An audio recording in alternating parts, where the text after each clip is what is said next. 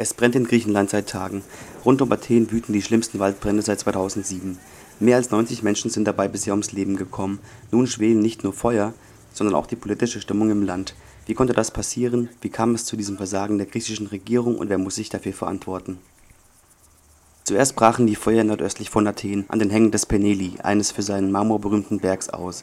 Daraufhin breiteten sie sich in Windeseile ostwärts aus und erfassten die athenischen Vorstadtgemeinden Neos, Mati und Kokino. Viele Menschen flohen vor den Feuern an die Strände und ins Meer und mussten von Schiffen der griechischen Marine, von Yachten oder Fischkuttern aufgenommen werden.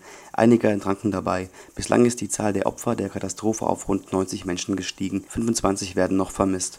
Am Montag fand vor dem Parlament in Athen eine Mahnwache für die Toten statt. Da berichtete man heftige Kritik an die griechische Regierung, die ihre BürgerInnen nicht schütze und keine wirkliche Verantwortung übernehmen wolle über die Ursachen des Feuers gab es von Seiten der Regierung, wie stets bei Bränden im athenischen Umland, auch nun wieder die Vermutung der Brandstiftung. Das hatte es bereits des Öfteren gegeben und wieso sollte es diesmal anders sein? Gut gelegenes Gebiet wurde durch organisiertes Verbrechen brandgerodet, um dieses später durch Bestechung und andere politische Verwicklungen in fruchtbares Bauland umzuwandeln. Diese illegale Praktik der Baulandgewinnung hat sich in den letzten Jahren aber deutlich erschwert. Gesetze wurden verschärft und außerdem liegt die griechische Bauwirtschaft seit Rezession und, und den europäischen Sparmaßnahmen für Griechenland brach. Urlaubswohnungen und Bungalows sowie Naherholungsgebiete für AthenerInnen finden heute nur schwerlich einen lukrativen Markt. Als vergangene Woche der Bürgerschutzminister Nikos Toskas mit der Äußerung zitiert wurde, die Feuer seien nicht so schuldig, ließ sich das vieldeutig interpretieren, aber wahrscheinlich nicht so, wie er sich das gedacht hatte. Der ehemalige griechische Finanzminister Yannis Varoufakis schrieb dazu auf www.griechenlandsoli.com wie so oft, wenn Griechenland von Waldbränden heimgesucht wird, vermutet die Regierung Brandstiftung als Ursache. Ich kann zwar ein Verbrechen nicht ausschließen, aber überzeugt bin ich davon nicht. Zu oft hat die griechische Regierung schon Vorteile daraus gezogen, Profitjägern, Brandstiftern, Terroristen oder sogar ausländischen Agenten die Schuld in die Schuhe zu schieben.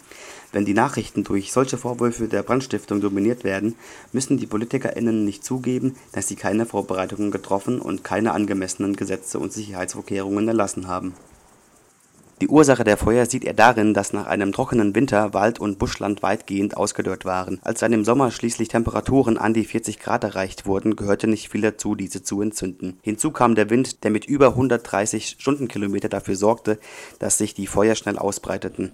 Zum griechischen Wetter sei dann das chronische Scheitern des Staates und der Gesellschaft gekommen.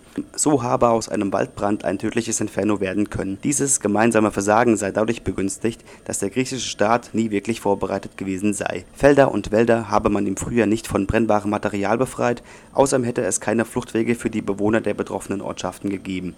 Die üblichen Verbrecher der Oligarchie, so Varoufakis, seien unter anderem auch daran schuld, da sie etwa illegale Absperrungen an der Küste rund um ihre Villen errichtet hätten, um Strände zu privatisieren. Laut Augenzeugen starben viele Menschen oder verletzten sich schwer, weil sie gegen den Stacheldraht ankämpfen mussten, den man zwischen sie und das Meer gespannt hatte Gründe für die Katastrophe sieht er aber nicht nur im gegenwärtigen Versagen, sondern auch im Wirtschaftsmodell der griechischen Nachkriegszeit, das durch eine anarchistische, ungeplante Immobilienentwicklung geprägt sei. Überall habe man gebaut, auch in Schluchten und Kiefernwäldern. Wie andere Entwicklungsländer wurde auch Griechenland dadurch extrem anfällig für Waldbrände im Sommer und Überflutungen im Winter. Noch im letzten Winter starben 20 Menschen in Häusern, die in das Bett eines ehemaligen Flusses gebaut worden waren Natürlich hätten aber auch, so Varoufakis, die griechischen Sparmaßnahmen und die anhaltende große Depression im Land mit der ineffektiven Reaktion auf die Katastrophe zu tun.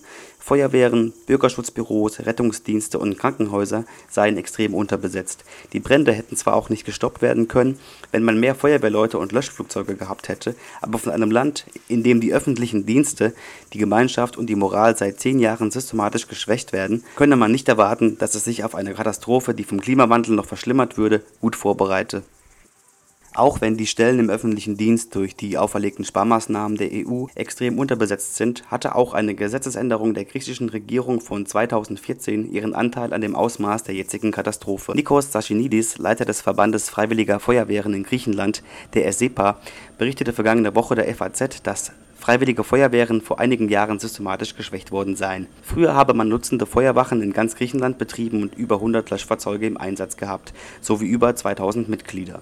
In Kooperation mit der Kapodistrias Universität Athen habe man eine Schule der Waldbrandbekämpfung aufgebaut. Das alles gäbe es aber seit den Gesetzesänderungen von 2014 nicht mehr Freiwillige Feuerwehren dürfen seit der Änderung keine Feuer mehr löschen, da das nun einzig Berufsfeuerwehren unterliegt. Wenn es brenne, dürfe nur die Berufsfeuerwehr entscheiden, ob sie Hilfe von Freiwilligen Feuerwehren anfordern will oder nicht. Aber bis diese den Brandherd erreichten, hätten Freiwillige in vielen Fällen schon längst an Ort und Stelle sein können, so Sachinidis gegenüber der FAZ. Die Berufsfeuerwehr in Griechenland habe außerdem nur etwa 270 Wachen und die Anfahrten zu Bränden dauerten mitunter bis zu einer Stunde keine guten Voraussetzungen für ein gezwungenermaßen strukturschwaches Land, in dem es im Sommer aufgrund der Trockenheit leicht zu Waldbränden kommt